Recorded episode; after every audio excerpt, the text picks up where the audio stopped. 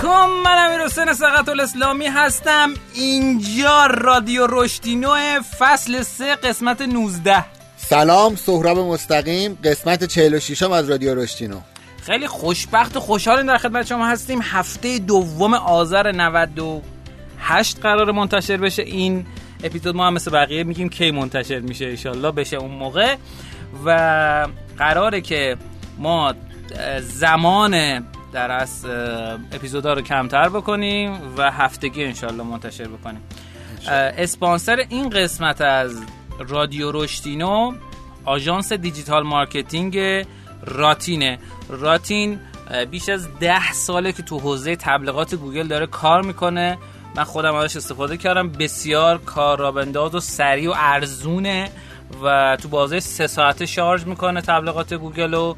براتون نصب می‌گیره با قیمت پایین چک می‌کنه که بهترین روش برای نصب و در واقع بحث Google AdWords اینا برای شما چیه و از اون روش استفاده می‌کنه. تو قسمت نکاتینو هم می‌خوایم یکم بیشتر در مورد متد و روششون صحبت کنیم که قسمت قبلی اشاره بهش کردیم. خب بریم بیایم اخبار اینا رو با هم بشنویم.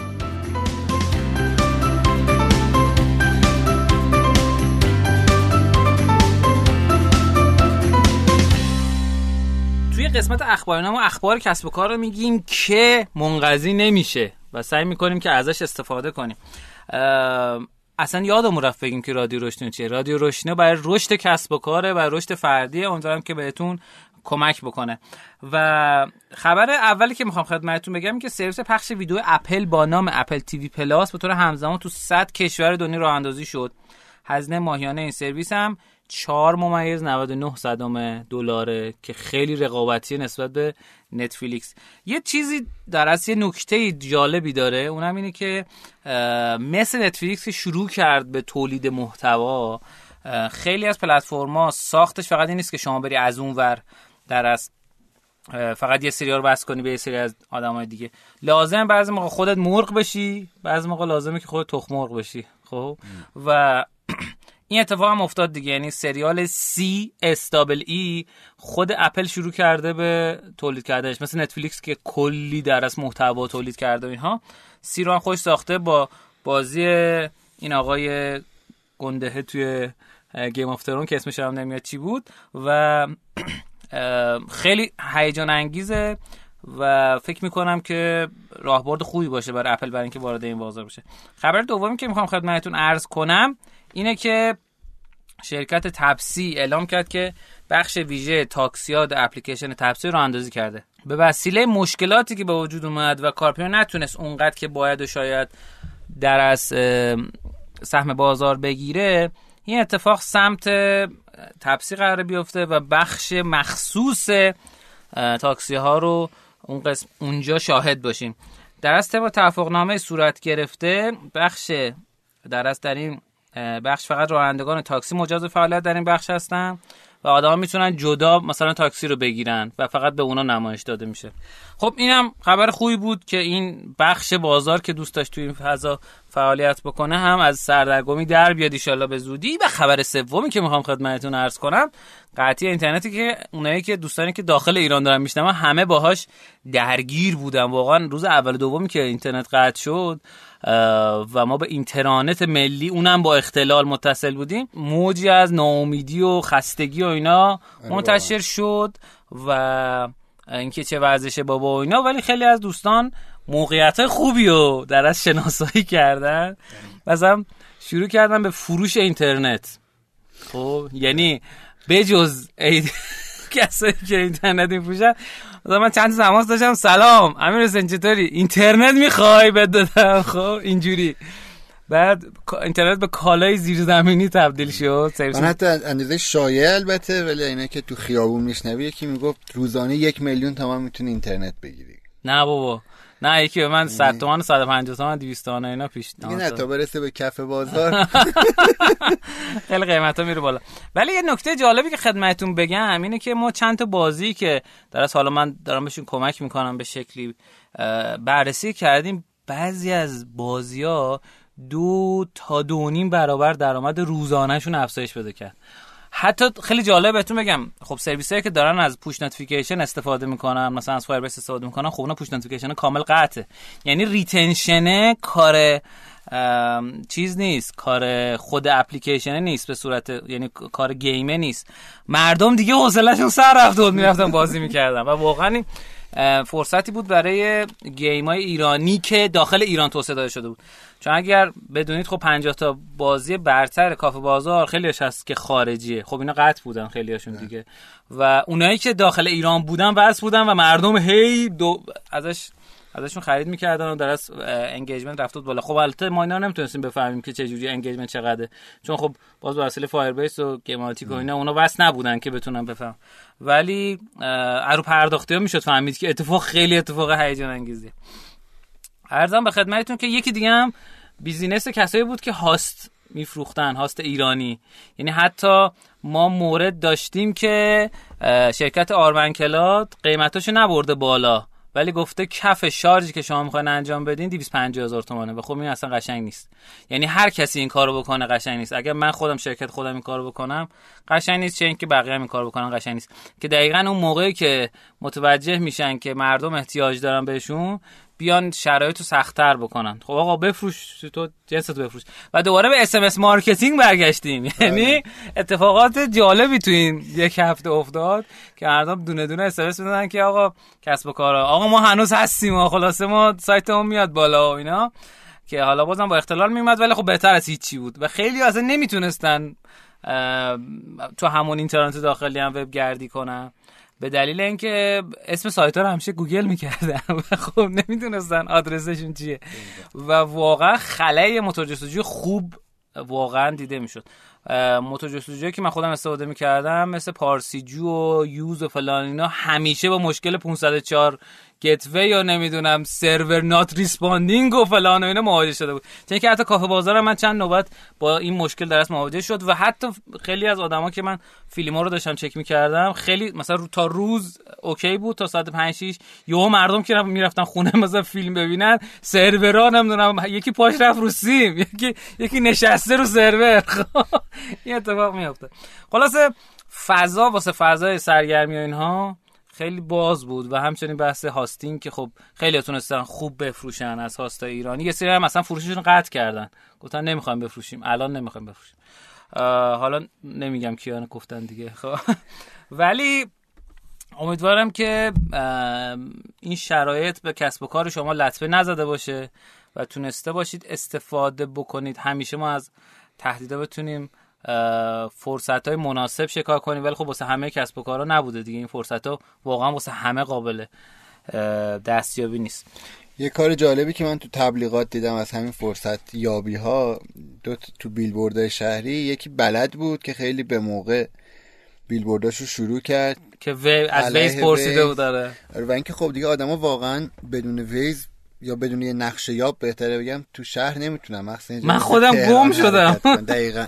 یعنی همون جوری که شما میگی وقتی گوگل نیست اسم سایت ها یادمون نیست اسم خیابونا آدرساشون ترافیک و اینا رو اصلا دیگه همه رو برون سپاری کردیم به یه اپلیکیشن های بله بلد خیلی به موقع اومد.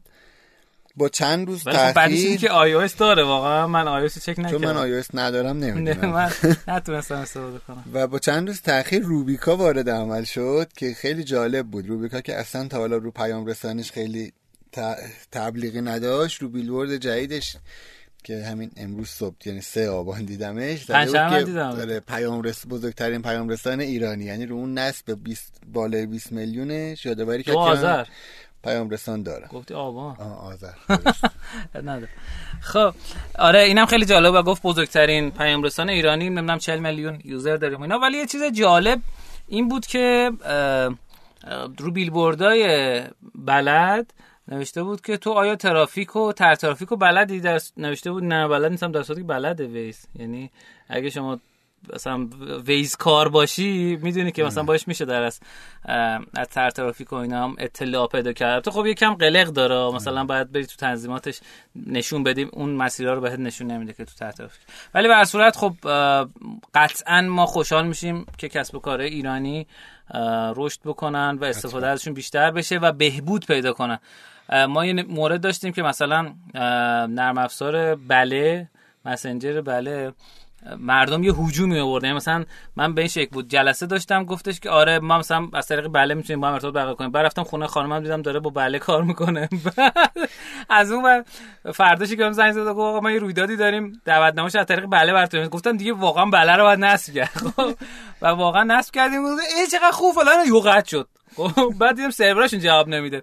پیغام دادن که فرداش تازه پیغام دادن که آقا ما نسخه وب و بستیم و اینا نمی‌تونیم برای اینکه نسخه اپلیکیشن ما خوب کار کنه اینا. ولی خدا وکیلی من راضی بودم. یعنی بله واقعا خوب کار کرد و خودش رو سریع سعی کرد که بهبود بده. این خب اتفاق خوبیه.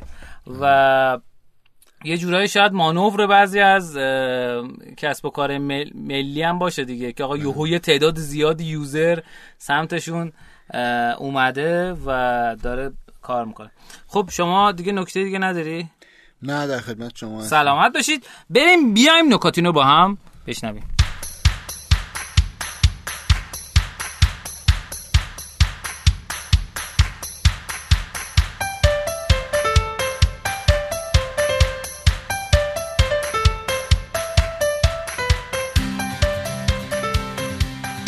خب تو قسمت نکاتین ما نکات کسب و کاری رو میگیم که امیدواریم به درتون بخوره. اولین نکته که می‌خوام خدمتتون عرض کنم پیش بینی تبلیغات سال 2020 و اتفاق بامزه که افتاد این بود که اومدن یه بررسی انجام دادن که گفتن که شرکت ها چقدر می‌تونن و یا می‌خوان که سرمایه گذاری بکنن. در از پیش بینی سرمایه گذاری شرکت در سال 2021 البته. اینترنت و تلویزیون در صدره در از دنیا تبلیغات در سال 2021 چطور خواهد بود؟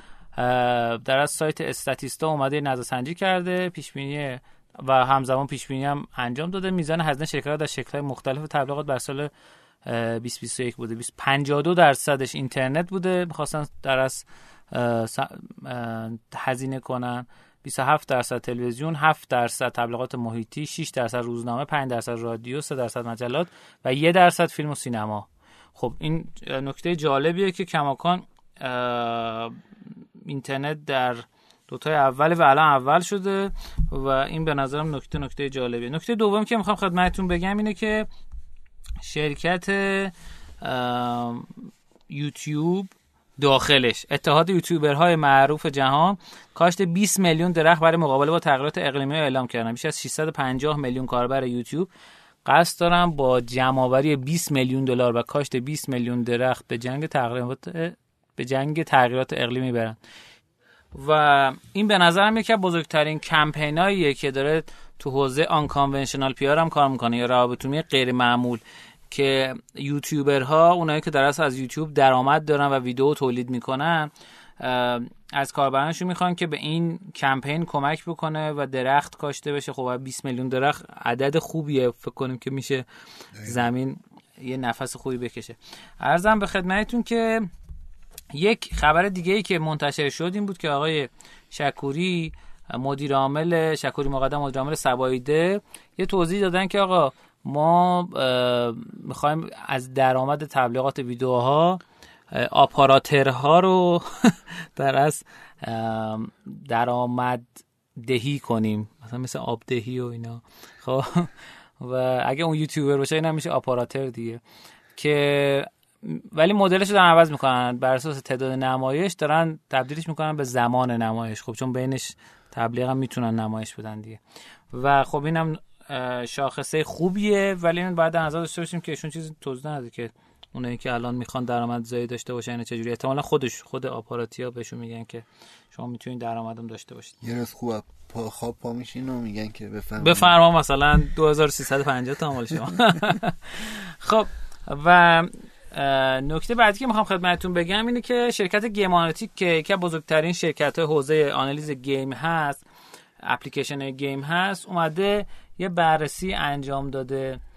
تو این بررسی بیش از 100 هزار بازی کمکنون فروشگاه اپلیکیشن فعال هستن مورد تحلیل قرار داده. داده های این گزارش از یک و دو ده میلیارد بازیکن فعال به طور ماهانه استخراج شده. این داده ها در بازه زمانی یک ساله از اول جولای 2018 تا سیوم جون سال جاری که 2019 مورد تحلیل قرار گرفته. چند تا نکته خیلی جالب داره داخلش. نکات اول در حوزه نرخ نگهداشت روز اول یا retention day one retention rate گفته که اگر یه بازی نرخ نگهداشتی بیش از 35 درصد در روز اول داشته باشه عملکرد مناسبی داره. هر عددی پایین تر از 30 درصد در نرخ نگهداشت روز اول نیازمند یافتن راهکارهای برای تقویت و بهبود بازی به ویژه در بسیاری از بازی‌های کژوال بازی کلاسیک در این شاخص عملکرد موفقی داشتن. به این نفع که بازی های تریویا 25 درصد و بازی کلمات 43 درصد نرخ نگهداشت روز اول رو تجربه کردن. به طور متوسط تو دو میلیارد بازیکن 100 هزار تا گیم واقعا خب این عدده یعنی عدد کاملا دقیق و درستیه. و میگه که توصیه که می‌کنه که اگه بازی شما نرخ پایین در روز اول داره قطعا باید بازسازی اساسی انجام بدین. خب نکته بعدی که می‌خوام خدمتتون بگم نرخ نگهداشت روز هفتمه. اینکه بازی ژانر کارتی و کازینو با دارا بودن بیش از 18 درصد نرخ نگهداشت روز هفتم گوی سبقت از بازی ژانر کلمات رو ربودند روز هفتم. شاخص مورد نظر در ایامی چون کریسمس و تعطیلات تابستانی کاهش می‌یابد. کمتر میشه. بازی کلاسیک بهترین عملکرد در این شاخص داشتن دیگه همون trivia ها trivia همونایی که پرسش و پاسخ و فلان و اینا داره دیگه. quiz مثل quiz و روز 28 هم گفته که نرخ نگهداشت روز 28 برای یک بازی اگر بالاتر از 4 درصد باشد نشانه خوبی است. اما اگر بازی شما در سبک بازی کلاسیک باشد با این عدد را دو برابر در نظر بگیرید. کمتر از 25 درصد از بازی ها در بازی زمانی یک سال اخیر نرخ نگهداشت نیم درصدی رو در روز 28 تجربه کردن و این هم نشان می‌دهد که نگه داشتن بازیکن در بازی به مدت یک ماه چقدر سخته واقعا. بازی کارتی و کلمات در این شاخص عمل کرده بهتری از سایر ژانرها با 12 درصد نرخ نگهداشت داشتن. یعنی 12 درصد نرخ نگهداشت روز سیومشون بوده. و متوسط طول هر دست ترجمه که کردن یا همون average session length که دست میشه متوسط زمانی که شما هر بار بازی می‌کنید اینکه در نیمه اول سال جاری شاهد کاهش نزدیک به یه دقیقه در شاخص متوسط هر دست بازی بر اساس نرخ رشد سالانه بودیم بسیاری از ژانرها نیز سی ثانیه کاهش مدت زمان متوسط داشتن. کمتر شد. یعنی به طور متوسط از سال قبل آدما سی ثانیه کمتر هر دست بازی کردن تو موبایل. در بسیاری از ژانرها اگر متوسط طول هر دست بیش از 7 دقیقه باشد نشانه آن است که بازی مورد نظر عملکرد خوبی داشته. این 7 دقیقه خیلی مهمه. مثلا من یه بازی دارم 4 دقیقه است یه بازی الان دارم 2 دقیقه است یه بازی دارم مثلا نزدیک 6 دقیقه است. اینا خب مهمه دیگه. بازی ژانر کازینو و کارت, با... کارت بازی با دست آوردن نمره بالایی در شاخص متوسط طول هر دست عملکرد خیلی خوبی از خودشون نشون دادن. بازیکن به متوسط 22 دقیقه در هر دست از بازی در از تو این ژانر بازی کردن دیگه. کارت بازی و کازینو ظاهرا خیلی جذاب. خب نرخ چسبندگی یا stickiness عددیه که حالا به نام کاربران فعال روزانه یا DAU daily active یا کاربران فعال ماهانه MAU monthly active user شناخته میشه. مشابه سال گذشته شاخص چسبندگی در ایام کریسمس و سال نو به سمت افت تمایل پیدا کرده و رشد کمی را نیز پس از جشن سال نو تجربه کرده. بازی سبک کلاسیک با دستیابی بعد 26 درصد بهترین عملکرد در این شاخص طی کرده. 5 ژانر موفق در کسب نمره بالا در شاخص چسبندگی با بیش از 20 درصد بازی تخته‌ای کارتی کازینویی پازل و کلمات. خیلی جالبه که من فکر می‌کردم مثلا استراتژی بعد یه جای اینجا داشته باشه ولی ظاهرا نداره. خب متوسط درآمد به ازای هر کاربر پرداخت کننده یا average revenue per user یا ARPU بدم آرپو معروفه در ارزیابی گزارش حاضر. متوسط درآمد به ازای هر کاربر پرداخت کننده در مقایسه با سال گذشته دو دلار کاهش یافته. می توان دلیل این کاهش را تمایل سازندگان بازی به کسب درآمد از طریق تبلیغات به جای پرداخت در برنامه دانست. تفاوت بسیار کمی میان بازی ها با عملکرد میانه و بازی با عملکرد پایین تر از 25 درصد وجود داره. اما دو برابر شکاف میانه این دو دسته بازی با بازی که عملکرد خیلی خوبی داشتن دیده میشه. بیش از 25 درصد. خب این عدده 25 درصد ظاهرا اینجا. در بازی که بهتر عملکرد در این شاخص داشتن بازی ژانر نقش آفرینی یا آر درسته؟ چند نفره و استراتژی با کسب 25 درصد در جایگاه بالاتر بود. خب ما اینو لینکشو می‌ذاریم که بقیه هم اگه خواستین کاربر درآمد به ازای هر کاربر فعال روزانه و نرخ تبدیل رو آها نرخ تبدیل خوب بزنیم بخونم. بازی با عملکرد میانه نرخ تبدیل کمتر از 3 دهم درصد رو تجربه کردن. در مقایسه با سال 2018 که 4 دهم درصد بوده. و بازی با عملکرد خیلی خوب نیز دو تا سه برابر نسبت بازی متوسط در این شاخص رشد داشتن. یعنی مثلا 6 دهم درصد تا 9 دهم درصد. نرخ تبدیل بازی ژانر نقش آفرینی 3 تا 4 برابر بیشتر از سایر ژانر موفق است. خب من یه چیز بگم در مورد درآمدزایی. می‌تونید شما سایت sensortower.com رو ببینید. ان هر موقع که اینترنتتون وصل شد. اسم بازی خودتون یا بازی دیگران بازی بین‌المللی رو بزنید. اگه بالای 5000 دلار باشه به طور دقیقی به شما دیتا رو میده و می‌تونید ببینید. منتها در نظر داشته باشه که این درآمد درآمد که نشونه درآمد در اون برنامه ای از طریق درس چجوری بگم Google Play و App Store و ایناست. خب آخرین نکته هم که می‌خوام خدمتتون بگم در از همون متد ROAD بود که اولش توضیح دادم. چند تا قدم داره این متد رو چیکار می‌کنه؟ بر اساس تجربه که کردن اومدن یه مراحل چهارگانه متد ROAD طراحی کردن. ROAD هم مخفف Ratin Optimized Ads Design ه. یعنی طراحی بهینه تبلیغات به روش راتین. از انقدر جالب بود که دو قسمت در موردش صحبت کنیم. مرحله اول اینه که اگه شما به عنوان یه شخصی هستی که می‌خوای واسه یه نفر تبلیغات Google Ads پیاده بکنی قدم اولش اینه که یه فرم brief از مشتریت بگیری ببینی اصلا چی می‌خواد. بعد هدفها رو بیاید بررسی کنی. بعد بیای بودجه اولیه و تفهیم dynamic بودن بودجه تبلیغات به ذینفعان رو توضیح بدی. به چه شکل؟ به این شکل آقا بگی این بودجه متغیره دیگه. شما هدفاتون تغییر بکنه این بودجه هم باید تغییر بکنه. بعد ساخت account Google که خب می‌تونید تو راتین هم بسازید به رایگان. بعد اتصالش به Google Analytic که بتونی بشمارین که چقدر باعث افزایش فروش افزایش درآمد شده data دقیق بشه. ببین خیلی از دوستان نمی‌دونن ولی اتفاقی که میفته اینه که توی Google Ads و کلا محصولات گوگل یه دونه چیز تنهایی به خوبی خوب به شما data لازمه نمیده. حتی مثلا اتصال Google Search Console که برای SEO هست SEO کردن گوگل هست به گوگل بازم data لازمه رو به شما دقیق نمی‌کنه. و لازم مثلا از ابزارهای دیگه استفاده بکنیم. و عرضم به خدمتتون که بلی اینا هم متصل باشن خب data یه مقدار دقیق تر میشه. با تجربهش خب تجربه بهتری خواهد بود در تحلیل. و بعدش مرحله بعد تنظیم اهداف گل ها در account بعد اتصال به Search Console بر SEO بعد اتصال به هر سیستم آنالیز واسطه که می‌خواین. تعیین کلمات کلیدی صفحات فرود اولیه تحقیق در مورد کلمات کلیدی ارسال تحلیل و تحقیق به مدیر بالادستی. اگه وجود داشت و گرفتن نقطه نظرتون یعنی مرحله مرحله جور رفتن. اصلاح مجدد بودجه ایجاد سند یا گزارش اولیه تحلیلی. قدم دومش هم اینه که آنالیز وبسایت از طریق سرویس های مثل WooRank که می‌تونه کمک کنه بهتون. تهیه تحلیل مشابه از تمام رقبا که همین امروز تبلیغات گوگل در دستور کار دارن می‌تونه کمک کنه رو کلمات کلیدیشون بررسیشون بکنید بررسی سرعت وبسایت با استفاده از تحلیلگر گوگل و مقایسه اون با سرعت وبسایت رقبا که همون در اصل Google Page Speed Insight. تهیه گزارش رقابتی وبسایت ها با فاکتورهای استاندارد این سرویس ها بهینه سازی وبسایت ها و صفحات فرود با توجه به صفحات رقبا که خب می‌دونین که قیمت براتون بهتر میشه وقتی که شما صفحات فرود و وبسایتتون رو بهینه کنید سرعتشو بیشتر کنید. و قدم سوم اینه که کمپیناتون رو تعریف کنید. متون تبلیغاتی خوب بنویسید حداقل سه تا اد کپیا کلمات کلیدی رو وارد کنید استراتژی قیمت گذاری بید استراتژی رو درست کنید. افزونهای لینک به سایت رو بررسی کنید در از و نوشتن متن شعار تبلیغاتی یا کال اوت بررسی کنید که چیا می‌تونید بنویسید که خوب باشه. آدما در از رو اون متن شما بیشتر کلیک کنن و خب هر چقدر بیشتر باشه رقم شما هم برای تبلیغات پایینتر میاد. قرارداد افزونه تماس در صورت امکان که آدمو تماس بتونن بگیرن اگه نخواستن فرم پر کنن اینا. نوشتن افزونه پیامکی نوشتن اسنیپت اکسترا که اینجا توضیح نداده که این چیه نمی‌دونم چیه EST تعیین افزونه پیشنهاد ویژه بررسی تایید و یا رد شدن متون تبلیغاتی. خوب اگه رد شد بیاین جایگزین بکنید دادن دسترسی خواندن به زینفان اکانت که بتونن اونا ببینن کمپین مثل مدیرتون و کسی که دارن هزینه می‌کنن تنظیم بودجه ارسال گزارش اکانت.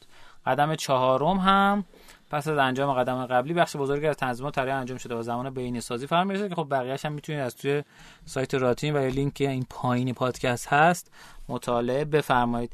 بخش نکاتینو از دید بنده تمام شد. یعنی بخش بنده تمام شد نه از دید بنده. خب سراب جان چه داری؟ خب من یه سه چهار تا نکته می‌خوام بگم راجع به اینکه چجوری می‌تونیم یه تیم خوب داشته باشیم. یه سریاش ممکنه خیلی چالش برانگیز باشه ولی اینا نتیجه تجربه یا آدماییه که من دارم میگم. اولین سوال همیشگی اینه که ایده خوب شما رو موفق می‌کنه یا نه؟ یعنی ایده ای که بهش خیلی مینازیم و اینا چقدر خوبه؟ ببینید ایده خوب خیلی خوبه چون بالاخره شروع یه راهکار خلاقانه است. و ایده بدم خیلی ولی تیم خوب اهمیتش مثلا 800 هزار بار برابر بیشتر از ایده خوبه. حالا عددش که همینجوری بود دقیقا ولی که بیاد داشته باشین. تیم خوب مهمترین چیزیه که شما دارید. ببینید از یه چیز خیلی ساده خوردنی بخوام بگم. اگه شما قرمه سبزی ایده خوبه ولی شما قرمه سبزی رو در ده تا رستوران برید تجربه متفاوتی می‌کنید و ممکنه یکیشو اصلا یه قاشق هم ازش نخورید اون یکی اونقدر بخورید تا دیگه جا نداشته باشید. این پس ایدهش سر جاشه. اون تیم خوبه که اونو درست می‌کنه. یه تیم خوب از پس همه مشکلات برمیاد. طی بررسی که انجام شده کمتر از 5 درصد شباهت بین محصولای نهایی موفق تو دنیا و ایده اولیهشون وجود داره. دقیقا همین که شنیدید. یعنی آدما اولش با یه ایده میان بالا.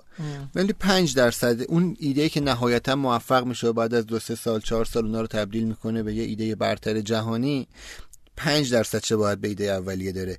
این نشون دهنده اون تیم خوبه که رفته همه اون کارا رو یه جوری انجام داده و از پسش بر اومده. حالا چه جوری ما می‌تونیم یه تیم خوب داشته باشیم؟ هزاران روش وجود داره. ولی یکی از اصلی ترین کارا ولی ساده است. که باید انجامش بدین داشتن یه شعار سازمانی خوبه. ببینید شعار سازمانی چرا مهمه؟ هدف سازمانی. مهم نیست اصلا چیز عجیب غریبی باشه. مثلا شعار شرکت پیکسار اینه که چیه؟ برترین باشیم. آقا هر کاری می‌کنیم فکر کنیم برترین خودمون بودیم. بله. شعار شرکت فربادنگاره چیه؟ خلاقانه باشیم یعنی هر کاری که می‌کنیم مهم نیست. ولی اگر بعدا قرار شد در مقابل آره بقیه از از ایدت دفاع بکنی باید یه بگی آقا این ایدم این یک دهم درصدش خلاقانه بوده. این شعاره به چی کمک می‌کنه؟ که اینکه ممکنه یه سازمان بزرگ شما مثلا مدیر فولاد کشور باشید. یعنی می‌خوام بگم سازمان مهم نیست کوچیک باشه یا بزرگ. شعاره کمک می‌کنه که همه اعضای اون سازمان اونو درک بکنن و سعی کنن تو کار روزانهشون اجراش بکنن. میشن همون تیم خوبه که از پسش برمیاد. حتی راننده شرکت که صبح داره میره دنبال آدما می‌تونه برترین باشه می‌تونه خلاقانه ترین باشه یا می‌تونه اون ترینی باشه که شما به عنوان هدف و شعار شرکت بهش فکر می‌کنید. پس اگه مهم نیست اگه شرکت سه نفره دارید یا سه هزار نفره اگر شعار دارید ولی کار... کارا نیست یا تبلیغ لاقل نشده سعی کنید تو شرکت دوش تبلیغ بکنید فکر نکنید فقط یه چیزیه که واسه گزارش است و اگر ندارید حتما یه شعار خوب با در نظر گرفتن نظر دیگران بذارید. دیکتاتوری نکنید. کار سومی که می‌تونید بکنید تا یه تیم خوب داشته باشید اینه که نظرسنجیتون دقیقا در راستای همین شعار پیدا کردن است.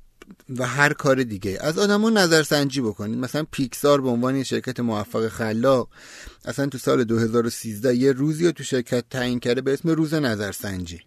که آدما میان شروع می‌کنن با همدیگه هر گروه حرف می‌زنه راجع به کار خودش و کار بقیه. و اصلا باید بیان انتقاد کنن. یعنی من میام آقا منابع انسانی این ایرادا رو داشت. تیم فنی این ایرادا رو داشت تیم business همینجور.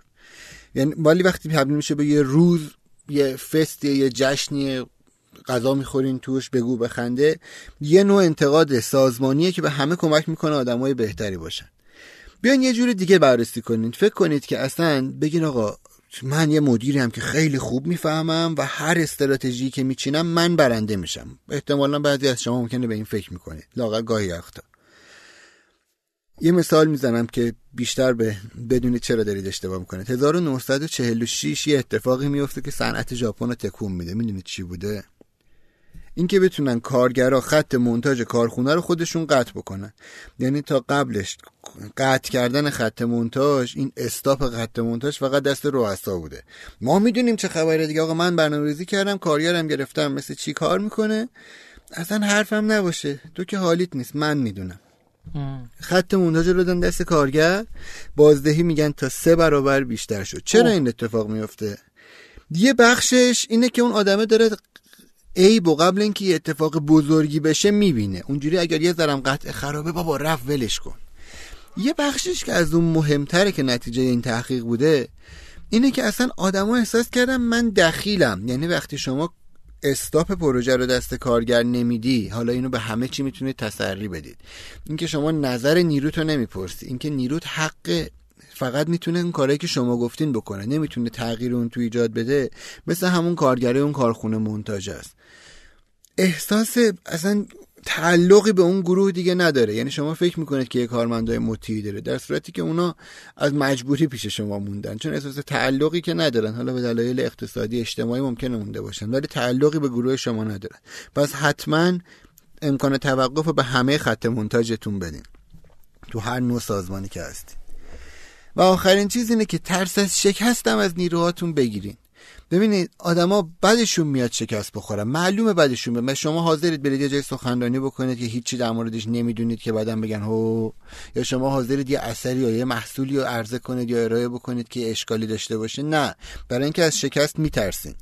خب اینو که نمیشه بس از آدم گرفت. یعنی ما از شکست خوردن ممکنه همینجوری بترسیم. پس لاغن میشه این روحیه رو بهشون داد که دیگه از اون بدتر نباشه. شما نباید شکست رو تو سازمانتون ترسناک جلوه بدین. چجوری ترسناک جلوه پیدا می‌کنه؟ این هم می‌خوام از پیکسار مثال بزنم. پیکسار که با وال دیزنی یکی میشه دیزنی به عنوان یه جای گنده تر مدیر منابع انسانیش میاد یه سخنرانی می‌کنه که آقا اصلا ما در دیزنی همونجوری که بوده از این ور می‌خوایم همونجوری ادامه بدیم. یه شرایطی رو تعیین می‌کنیم و همه سعی می‌کنیم عینا به اون شرایط پایبند باشیم. یه چیزی که خیلی به نظر منطقی میاد یعنی اگر یکی منابع انسانی بیاد بگه پس ما یه اهدافی داریم و باید همه به اون پایبند باشیم ممکنه همه بگن هی و چقدر این درست میگه. ولی آقای اد... کتمول که رئیس کمپانی پیکسار بود که بعدا با دیزنی هم جوین میشن اون روز با این حرف مخالفت می‌کنه. میگه اصلا ما تو پیکسار اینجوری کار نمی‌کنیم. ما تو پیکسار همیشه سعی می‌کنیم واسه اینکه بهترین باشیم پس همیشه میریم سراغ اون چیزایی که چالشیه و بقیه نمی‌تونن درست بکنن. وقتی میریم سراغ اون دیگه پس شکست مفهومی نداره. یه مفهومی به اسم موفقیت داریم و راه رسیدن به موفقیت. پس سعی کنید به جای اینکه شکست تو شرکتتون بزرگ کنید راه رسیدن به شکست رو تبدیل بکنید به راه رسیدن به موفقیت. راه رسیدن به شکست اشتباه مثلا من می‌دونم شرکت علی بابا لاقل تو ایران این کارو می‌کنه. یعنی آخرش که یه پروژهشون شکست می‌خوره میگن که ما اینو یاد گرفتیم. اصلا چیزی به عنوان شکست پروژه نداریم. همین کارهای کوچیک یه باور بیشتر. یعنی کاراش کار بزرگی نیست. مهم اینه که شما با خودتون بشینید فکر کنید دو تا چهارتا بکنید و به یه باوری برسید تا یه تیم خوب و خلاق داشته باشید. همونجوری که اول اولش گفتم یه تیم خوب به همه چی برتری داره. چون تیم خوب از پس هر اتفاقی برمیاد. از پس هر طوفانی برمیاد. امیدوارم که تیم خوب و خلاقی داشته باشید و خبرهای خوب پیروزیتون رو ما تو این پادکست از این به بعد اعلام کنیم. ممنون. خیلی عالی. متشکر ازت سهراب عزیز و مهربان و بریم بیایم برای بخش آموزینمون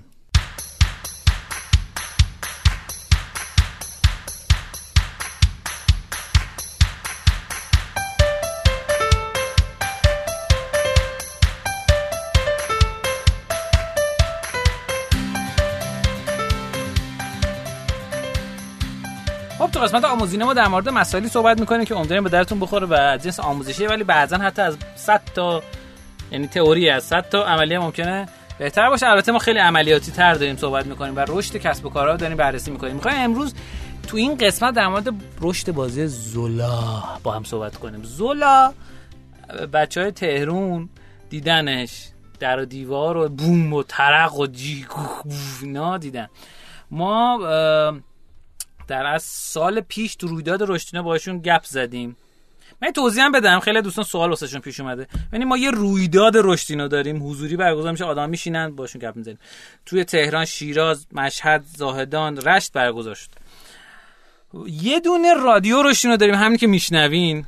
یه دونه بازی رشدینو داریم که همین ظرف همین هفته ها اگه اومده باشه لینکش می‌ذارم همین پایین. شما توی کمپین شرکت بکنید. توی نیک استارتر از بحث پیش فروشش و اینا هست و همین گفتم این توضیح بدم. حالا بریم سراغ رشد بازی زولا. آقای حسن مهدی اصل رو ما دعوت کردیم و توی co-work space باکس نشستیم و باهاشون گپ زدیم در حضور مردم. و اینکه این بازی چقدر خفنه. من دو تا آمار میگم. شما خودتون دیگه دستتون بیاد. تعداد 800 هزار نفر تا اون زمان account داشتن توی زولا. 800 هزار نفر یعنی account داشتن و داشتن بازی می‌کنن هر نفر به طور متوسط 24 هزار تومن هزینه کرده بود. یعنی چجوری حساب میشه ARPU؟ کل درآمد تقسیم بره کل user ها.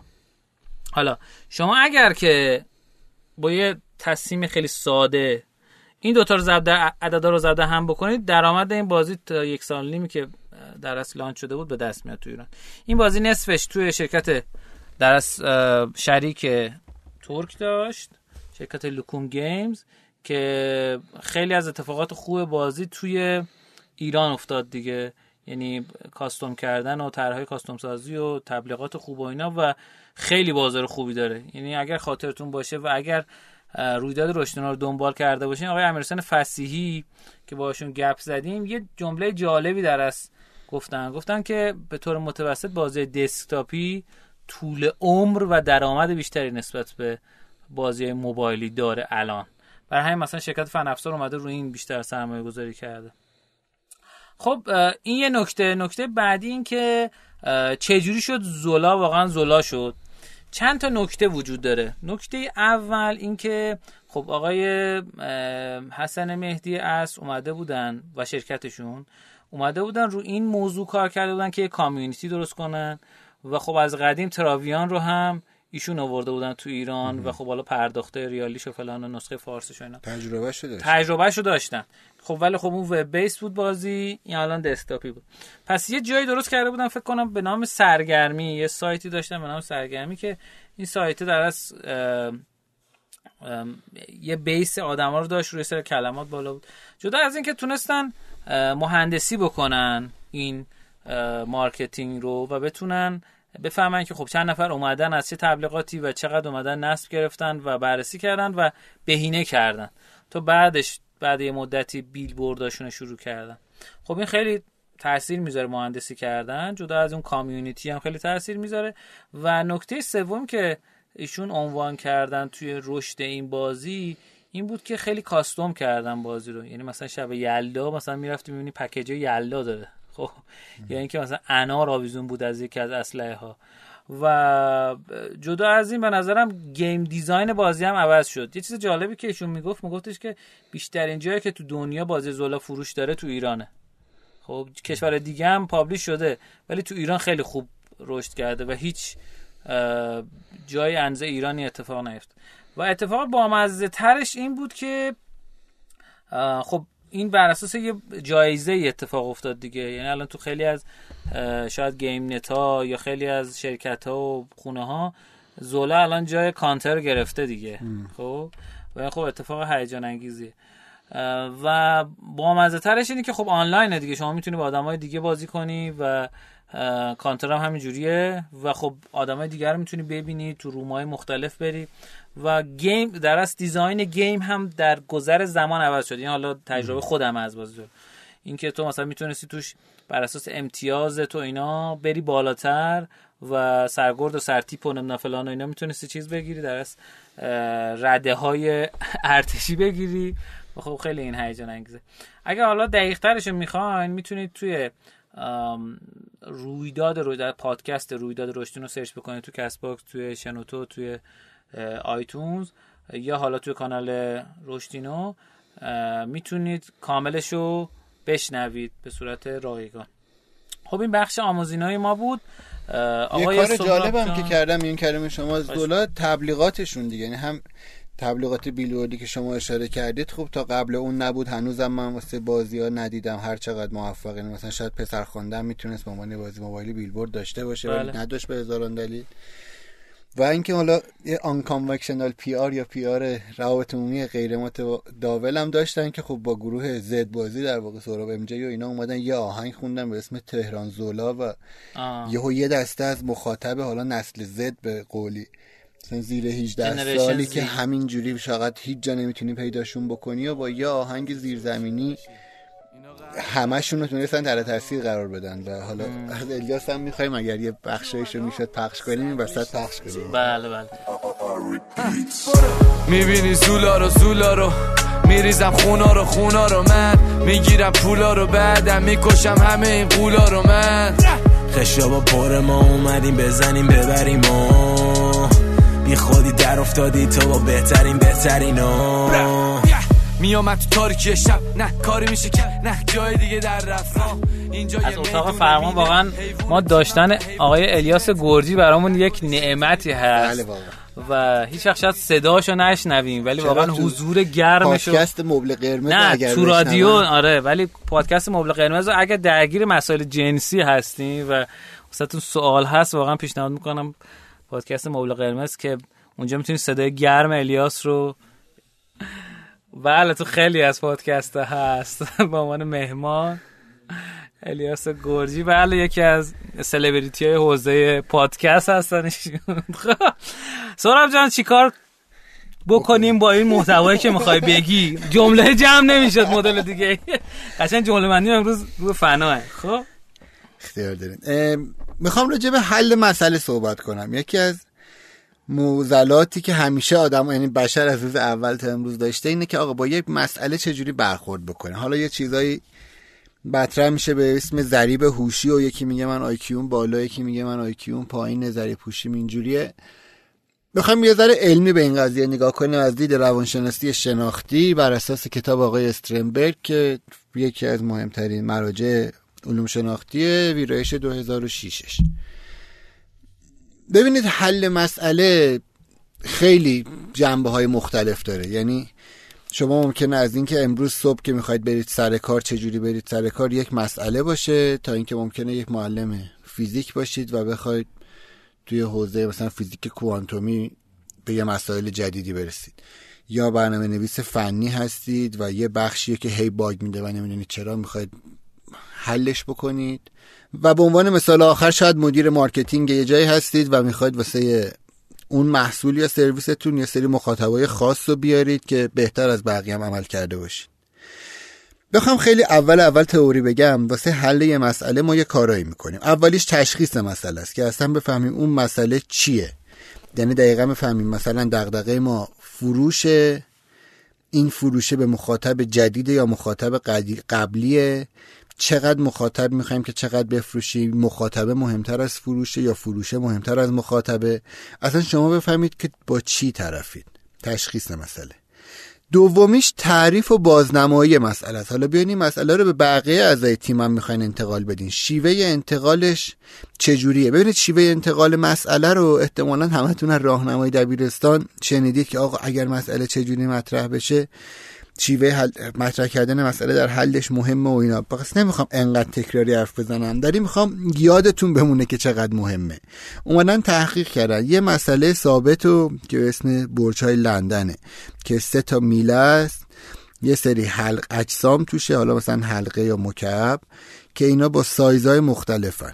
اینا همشون از بزرگ به کوچیک روی میلن. شما با چند حرکت می‌تونید همه رو انتقال بدید به میله سوم. با این شرط که هیچ وقت یه دونه بزرگ روی یه دونه کوچیک نمی‌تونه قرار بگیره و هر دفعه هانو یا برج لندن آره. و هر دفعه هم حالا با یه, بار می‌تونید برید میله بغلی. همه اینا بسته به شیوه مطرح کردن این سوال. تا 16 برابر اختلاف تو حلش وجود داره. 16 بله. برابر یعنی یکیشو اگر 16 نفر حل می‌کنن اون یکی شیوهشو ممکنه یه نفر از 16 نفر حل بکنه. پس تعریف و بازنمایی مسئله فقط مهم نیست خیلی مهمه. کار سوم تنظیم راهبرده که ما اصلا چجوری به این مسئله نزدیک بشیم؟ چجوری می‌خوایم از چه وری می‌خوایم حلش بکنیم؟ ببینید ما دو نوع مسئله داریم. یه سری مسائل بهشون میگیم خوب ساختار. الان یه پرانتز باز کردیم. میریم برمیگردیم. یه مسئله هستن خوب ساختار که به چه مسئله هایی میگیم؟ مسئله هایی که مشابهش دیدیم. مثلا مساحت متزاوی الازلا رو حساب کنیم. خب این مسئله رو شبیه شدید فرمولش هم هست. کافیه که دست به قلم بشید یه مسئله مسئله های دیگه هستن. یه مسائل دیگه هستن. بهشون میگیم بد ساختار. حالا بد ساختار یا شبیه فکر کنید بد قلق مسائلی که نمی‌دونیم باید چه جوری بهشون حمله بکنیم. مشابهشون رو ندیدیم. پس این بخش تنظیم راهبرد یا استراتژی حل مسئله می‌تونه تو هر دوش باشه. تو اولی احتمالا خیلی پیچیده نیست. فقط ما باید بریم اون فرمولی که هست رو پیدا بکنیم بیاریم. ولی تو دومی ما واسه حلش به یه روش های نیاز داریم که بهش میگیم روش های اکتشافی. یعنی روش هایی که شاید بتونیم یه جوری بگیم خلاقانه علی لحاظ تئوری با خلاقانه تفاوتایی داره تو روش های اکتشافی شما نمی‌دونید باید از کجا حمله بکنید. شما نمی‌دونید چه روشی وجود داره. روش های اکتشافی یکی از چیزهایی که خیلی توی تحقیقا اومدن روش تحقیق کردن که اونایی که خلاقن و اکتشافی عمل می‌کنن چه روشی رو میرن جلو بیشترین چیزی که استفاده میشه روش تحلیل وسیله و هدفه. تو این روش شما نمی‌دونی باید کجا بری ولی تو هر لحظه همش داری سعی می‌کنین که تو حالت فعلی که قرار داری نسبت به حالت هدفی که می‌خواید به عنوان حل مسئله برسید ببینید چه تغییراتی می‌تونید بدید و یه گام به جلو برید. یعنی همه بحث اینه که شما از مسئله نترسید و یه گام رو به جلو بردارید. حالا واسه این باید چیکار بکنید؟ برمیگردم به اون کار اولیه حل مسئله. باید بتونید کار چهارم بعد از تنظیم راهبرد یا استراتژی سازماندهی اطلاعات بکنید. یعنی ببینید همین که عرض کردم ببینید در این موقعیتی که هستیم با موقعیت نهایی چه تفاوتایی داره و چه اطلاعاتی داریم. تخصیص منابع بکنید. بدونید که آقا من دارم رو چی چقدر وقت می‌ذارم. ممکنه یه مسئله واسهتون مهم شده ولی عملا واسه شرکت انقدر مهم نیست. شما یک هفته از کار سازمانیتون یا کار شرکت خودتون رو اختصاص می‌دید به حل یه مسئله که شاید واقعا اونقدر مهم نبوده. پس شما باید اول تکلیف خودتون رو با اون مسئله تخش... مشخص بکنید.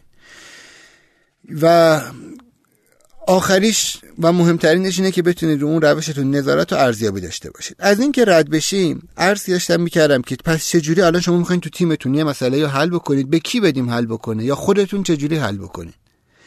اولا تا پنج برابر یادتون باشه اینا همش آمار علمیه. تا پنج برابر تیم ورک به حل یه مسئله می‌تونه کمک کنه. یعنی اگر شما فکر می‌کنید بهترین بهترین هم هستید شاید مسئله رو از اون جهتی که باید ندیدید. و یه آدمی که شاید به نظر شما خیلی هم باهوش نمیاد می‌تونه اون مسئله رو حل بکنه. پس اصلا سعی نکنید تنها این کارو بکنید چون شانس خودتون رو دارید به یک پنجم تقلیل می‌دید. اما چیزی که خیلی مهمه اینه که ببینید چرا برگردیم به اون تعریف مسئله. ما گفتیم دو نوع مسئله داریم. بد ساختار خوش ساختار. خوش ساختارا کدوما بود؟ مثل مساحت یه خونه رو حساب یه اتاق رو حساب کردن. مسئله هایی که فرمول دارن. حالا یه دقیقه وایسین. تفاوت این با بد ساختاره کجاست دقیقا؟ اونجایی که فرمول نداره. پس یکی از شیوه حل مسئله ما اینه که هی اون مسئله رو مثل همون باز بازخورد هدف. این مسئله رو با خودمون مقایسه بکنیم. با هایی که قبلا تو حافظمون داریم ببینیم پس این به کدومشون می‌خوره که بتونیم اون ایده استفاده کنیم. درسته؟ به خاطر همین حافظه کاری مهم میشه. حافظه کاری یعنی کسایی که می‌تونن چند تا کار رو در آن واحد تو حافظهشون داشته باشن. آدمایی که در کل آدمایی هم به برنامه ریزی هاشون جدا از اینکه می نویسن یا نمی نویسن به برنامه ریزی که تو زندگیشون دارن بیشتر عمل می‌کنن حافظه کاری بهتری دارن. تا 36 درصد شانس موفقیتشون تو مسئله های بد ساختار بیشتره. طبق تحقیق شده. ولی همونا وقتی اومدن بر اساس IQ دستبندی شدن هیچ ارتباطی مشاهده نشده. ببینید تست IQ یا هوش دیگه واقعا سال هاست که از بین رفته. اگه شما خودتون آدم باهوش می‌دونید خوبه. می‌تونید مسائل ریاضی یا شاید مشابهش هزاران بار یا مسائل هوش یا حل بکنید. ولی این اصلا به این مفهوم نیست که شما آدم خلاقی هستید. حالا یه دقیقه وایستید چرا این حافظه کاری مهم بود؟ حافظه کاری توی فصل یک رشدینو راجع به حافظه کاری و توجه پایدار حرف زدیم می‌تونید برید تو همین پادکست فصل یک نگاه بکنید به سرتیترا پیداش بکنید. حافظه کاری اون ببینید ما سه نوع حافظه داریم. یه حافظه کوتاه مدت که الانه که هرچی میشنویم میاد توش و میره. یه حافظه بلند مدت که اون چیزایی که رفته توش نشسته. حافظه کاری یا ورکینگ مموری یا حافظه فعال. اون حافظه که همه دادهایی که در لحظه باش کار دارید دم دستتونه. پس شما مثل حل مسئله خلاقانه نیاز دارید که تو اون لحظه همه داده ها رو بریزید تو مغزتون. حالا این ریختنش به کلام آسونه. می‌خوام بهتون بگم که مثلا چرا میگم واسه حل مسئله خلاقانه برید دوش بگیرید بهتره. می‌خوام بهتون ثابت بکنم که نباید بشینید پشت میز واسه حل مسئله. تا اینجا فهمیدیم که ما باید با آدمای دیگه حرف بزنیم. مورد دوی که فهمیدیم این بود که چون پنج برابر شانسمون رو زیاد می‌کنه. مورد دوی که فهمیدیم این بود که حافظه کاریمون اگر حالش بهتر باشه و فعالتر باشه تا 36 درصد شانس موفقیتمون رو بیشتر می‌کنه. حالا چه جوری می‌تونیم حافظه کاریمون رو در لحظه زیاد کنیم؟ غیر از همه کارهایی که می‌تونید در طولانی مدت واسه حافظتون بکنید. اینه که به خودتون آرامش بدید.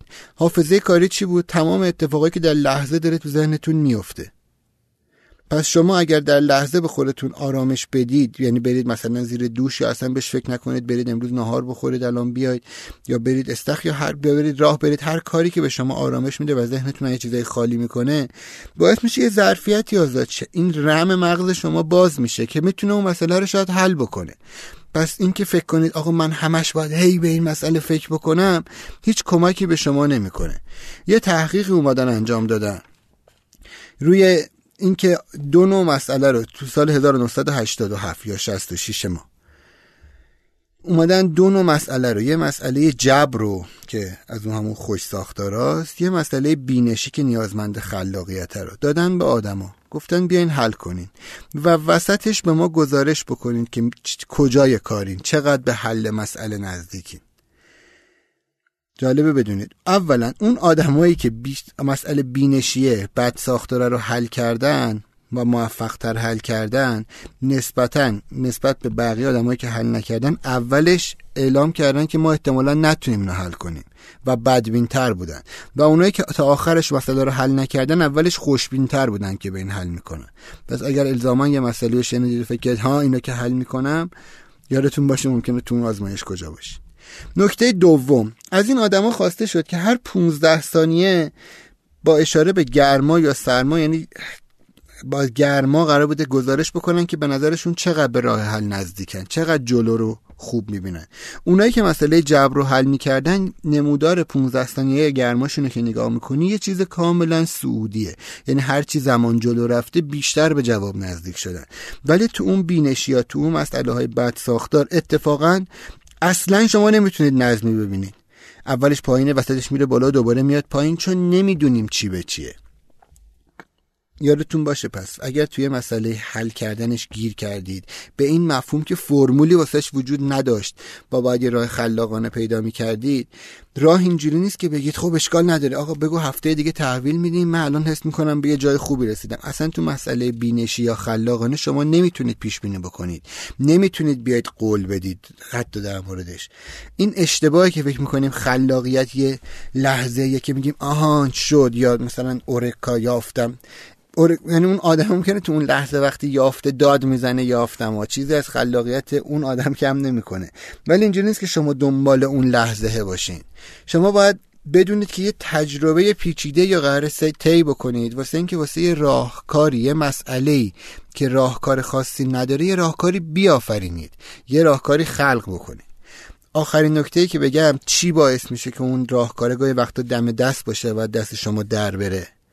چون گاهی وقتا آخرش که می‌رسیم اه من چرا از اول به این فکر نکرده بودم؟ یه مشکلاتی ما داریم به اسم استحکام و تثبیت تو ذهنمون. یعنی چی؟ باز برمیگردیم به همین تعاریف مسئله که اولش عرض کردم. ما یه سری مسائل خوش ساخت داشتیم که چی بود؟ که ما توش فرمولا رو از قبل داشتیم مثل مساحت اتاق. حالا ما وقتی کلی مسئله مشابه پشت سر هم حل می‌کنیم فکر می‌کنیم که آها پس این یکی هم طبق همون انجام میشه. چجوری اومدن امتحان کردن؟ اومدن یه آزمونی از آدما پرسیدن. آزمونم خیلی قدیمیه. آقای لاچین 1942 گرفته سه تا ظرف آب به آدما دادن. مثلا شماره مسئله یک. یه ظرف آب داریم که توش 29 فنجون آب جا میشه. یه ظرف بی توش 3 فنجون. حالا ما اگر 20 تا فنجون آب بخوایم باید چیکار کنیم؟ طبیعتا شما باید 29 تا آ رو چون 29 تا فنجون بود و پر کنید بعد سه بار با بی که سه تا بود خالی کنید که بشه 20 فنجون. مسئله دو. یه ظرف آ داریم که 21 فنجون جا می‌گیره. یه ظرف بی داریم که 127 فنجون جا می‌گیره. یه ظرف سی داریم که 3 فنجون جا می‌گیره. چجوری 100 تا فنجون داشته باشیم؟ همینجوری این میره جلو. این مسئله ها 12 تاست. و اگر تا تهش ادامه بدید می‌بینید که تو همه مسئله یه فرمولی و اون آدمه در اون طراح سوال در نظر گرفته. ب منهای آ منهای دو سی میشه جواب.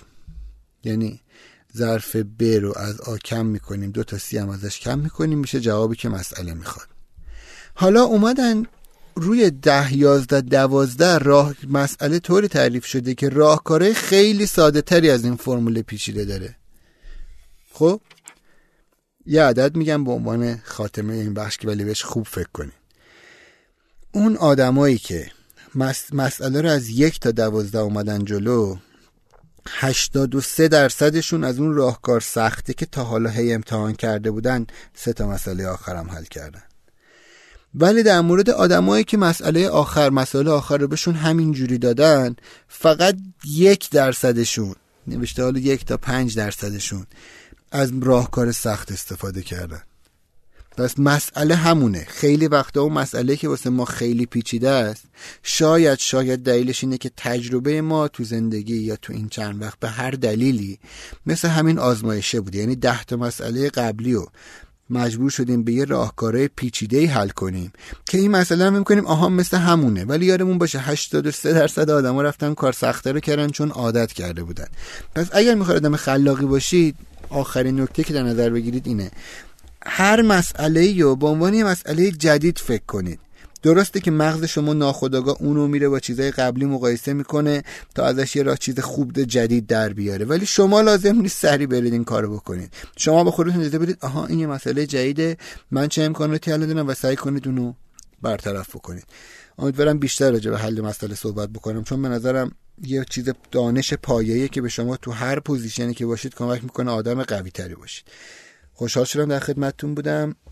ممنون از شما خواهش می‌کنم. خب متشکر از سهراب عزیز که به این زیبایی توضیح داد. بحث مهارت حل مسئله رو درسته؟ بله. خیلی عالی. ارزم به خدمتتون که یک بخشی ما داریم. یه بچه بخش ما گفتیم اینجا اضافه کنیم ببینیم که اگر خوب بود شما بفرمایید که ادامش رو بگیم و بدیم. و اگر بد بود که خب ادامش رو نگیم و ندیم. یه اتفاقی که افتاد این بود که خب یه سری از دوستان یه سری سوال میپرسیدن کلا ادست رفت. سوال میپرسیدن که آقا این کسب و کارمون اینجوریه فلان گفتم شاید این سوالات به درد شما هم بخورد.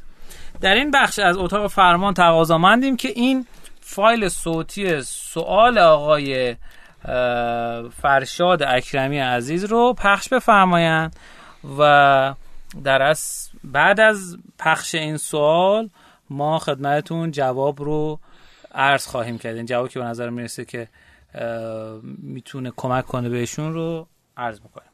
خواهش می‌کنم اینو پخش بفرمایید. مرسی که وقت می‌ذارید واسه این برنامه‌تون. عرضم خدمت ما یه سایتی داریم به اسم یک بفروش dot com که ما در زمین خرید فروش تجهیزات برق الکترونیک داریم کار می‌کنیم. تخصصی در زمین الکترونیک چیزی مثل eBay یا همون ایسام خودمون. چون خودمون فروشگاه الکترونیک داریم با یکی از افراد صحبت کردیم برنامه نویسه داریم روی این کار می‌کنیم. سایت launch شده الان یه تعداد 300 400 تا هم user داره. ولی خب دو تا دونه اول یه سوال دارم. سیستم ما SaaS میشه یا C to C؟ یکی میگه SaaS یکی میگه C to C. اصلا خود من موندم. یه سوال دیگه هم که دارم همه دارم میگم باید محتوا کار کنید. من نمی‌دونم واسه این سایتی که مثلا خود ما نمی‌خوایم کار کنیم چه محتوا باید کار کنیم؟ بهتر محتوا کجاست؟ بعد داخل سایتمون یه بلاگ اضافه کنیم یا مثلا داخل شبکه اجتماعی فعالیتمون رو بیشتر کنیم؟ اصلا چجوری باید بفهمم؟ من بخوام یه راههایی که هستش مثلا گوگل از اینا داریم حالا کار می‌کنیم می‌خوایم اینا رو جواب بدیم OK بکنیم. ولی این محتوا که میگم فقط محتوا کار کنید محتوا کار کنید باید چیکار کنیم برای سایت به چه جور کدوم پلتفرم بهتره؟ خب سوال دوست عزیزمون آقای فرشاد اکرمی عزیز رو شنیدیم. متشکر از این که اولین سوال ما بودن. البته اولین سوال واقعا نبودن. یعنی سوالات توی تلگرام بنده منتشر میشه. دوستان اشاره می‌کنن که دومین سوال بوده از اتاق فرمان. خب سوال اول ایشون این بود که این سایت یک دو سه بفروش dot com که سایت ایشون هست سایت SaaS یا C to C اینا. اولا که خب مقایسه این دوتا با هم اشتباهه. یعنی سی تو سی یک مدل این هستش که ما بفهمیم که دو طرفه کسب و کار کیان کی داره به کی خدمات میده اینا. ولی SaaS یه جور خدمات رسانی نرم افزاریه. حالا توضیح میدم. سی تو سی مشابهش اینه که مثل B to C مثل دیجیکالا که خدمات میده به مردم. حالا یه پلتفرم داره که B to B to C ه یعنی یه سری شرکت ها دارن خدمات میدن به مردم. جی تو سی داریم که دولت خدمات میده به مردم. سی تو سی داریم مثل دیوار که مردم به مردم خدمات میدن. بیشتر به نظر میسی که کسب و کار شما از جنس سی تو سی هست. یعنی به نظر می‌رسه که اگر مردم میان در اصلی محصولات رو می‌گذارن و به بقیه ارائه می‌کنن و بقیه این آگهی ها رو می‌بینن اینها از جنس سی تو سی است. حالا توضیح هم بدم که SaaS و اینا چیه؟ SaaS، software as a service ه خب؟ به این شکل که شما زیرساخت نرم افزاری ارائه می‌کنید به عنوان سرویس که آدم میان اجاره می‌کنن ماهیانه و حالا یا سالیانه هر مدلی که یعنی پول پرداخت می‌کنن بابت استفاده کردن از اون. مثال مثل شما در نظر بگی یه سایت ساز. مثل اپلیکیشن ساز app ساز ها خب؟ مثلا نمونه ایرانیش مثلا کانوا رو شما در نظر بگیرید. نمونه خارجیش Wix رو مثلا در نظر بگیرید. W I X خب این میشه SaaS یه چیزی داریم PaaS، platform as a service که چند تا software کنار هم می‌تونن یه پلتفرم رو مهیا کنن و کنار هم قرار دادن اونا می‌تونه platform as a service یا PaaS باشه. یه دونه هم داریم IaaS، infrastructure as a service به چه شکل به شکل اینکه شما مثل مثلا یه چیزی مثل آمازون AWS Amazon Web Service ها یا Azure مایکروسافت یا مثلا Aliyun علی بابا یا سرویس های مشابه دیگه که مثل گوگل مثلا به نوعی بعضی از سرویساش اینا میشه IaaS. یعنی چی؟ یعنی همزمان CDN هم در اختیار می‌ذارن content delivery system هم در اختیار می‌ذارن. network هم در اختیار می‌ذارن. یا مثلا حتی firewall هم در اختیار می‌ذارن. شما می‌تونید حتی همونجا بیاین شبکه‌تون رو شبکه سروراتون هم درست کنید. سرور هم می‌تونید داخلش درست کنید. همزمان می‌تونید مثلا پلتفرم مثلا یه سایت درست کنید بیای بالا که اون سایت روی سرور خاصی باشه که همونجا پیاده سازی می‌کنه اینا رو میگن یس. پس این دوتا عملا با هم می‌تونیم بگیم که این دوتا با هم ارتباط نداره. یکیش نحوه ارتباط آدم ها تو کسب و کار شما اینکه آقا کی دو طرفه کسب و کارتونه؟ یکی هم اگر تو جنس نرم افزاری باشید فقط کاربرد داره.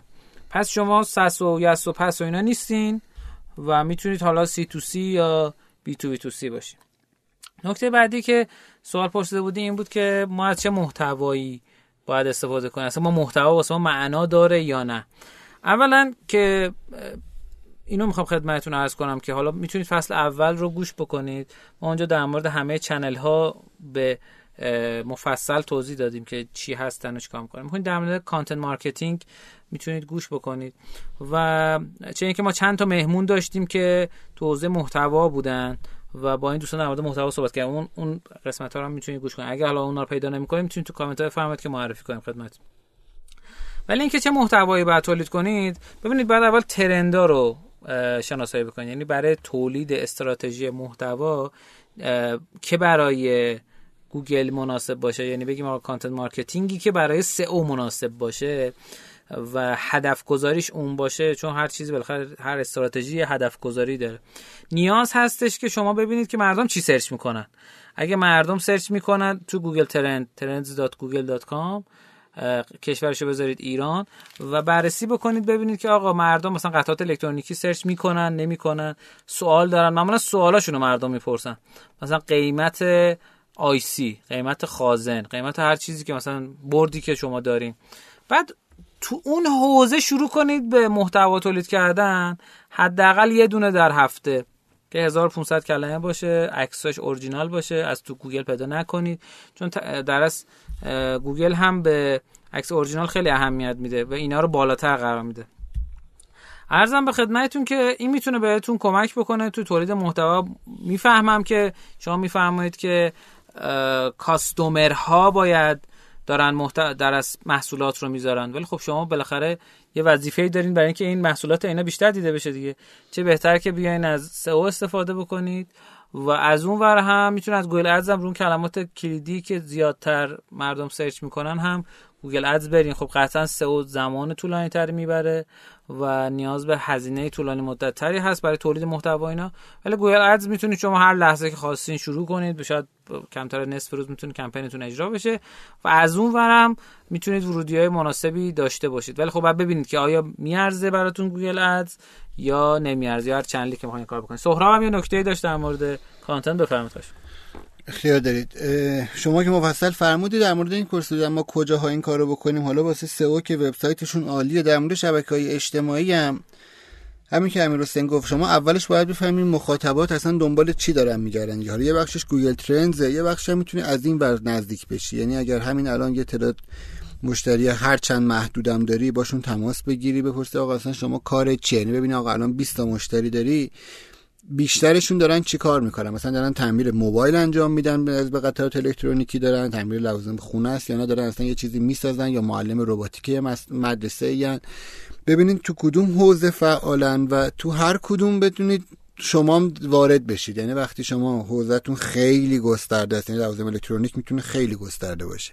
اینکه از کجای بازارش وارد شید مهمه. شاید یه مثال معروفش که تو ایران همیشه بوده. خب ورود دیجیکالا با دوربین و لوازم دیجیتال دوربینه. یعنی می‌تونید اینجوری نگاه کنید. درسته که میگید من کار الکترونیک می‌کنم. ولی می‌تونید بگید آقا من سه ماه آینده فوکوسمو گذاشتم روی این حوزه از قطعات الکترونیک. حالا هم محتوامو هم تبلیغاتمو هم سوشال مدیامو بعدا می‌تونم گستردش بکنم. امیدوارم که موفق باشید تو کارتون. خب متشکر از شما که سوال رو پرسیدین دوستان عزیز اگه علاقه هستین که سوالاتتون رو بپرسین می‌تونید توی تلگرام یا واتساپ به اکانت بنده پیغام بدن. تو تلگرام که خب اکانت بنده ادمین خود در از چی میگن؟ ادمین خود بگو کاناله. یادم رفت اسمش. خب یا اینکه تو واتساپ هم می‌تونید به شماره بنده پیغام بدین. 912 385 4095 چون موبایلمو اعلام کردم که می‌تونید تو واتساپ بدین. روش دیگه ای نیست آخه چیکار کنم؟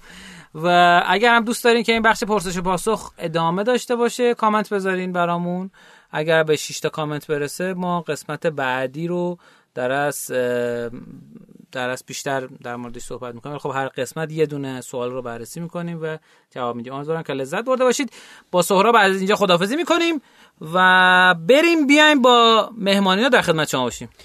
ممنونم. امیدوارم که شاد موفق و خوشحال باشید.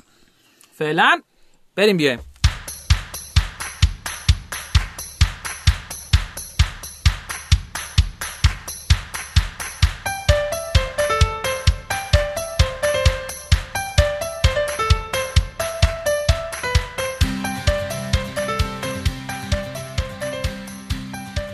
این قسمت برنامه ما یه مهمانی داریم که می‌خوایم باشون در مورد رشد کسب و کار صحبت کنیم. شاید خیلیاتون تو که فضای اکوسیستم استارتاپی باشین بشناسین ایشون آقای محمد گروی عزیز.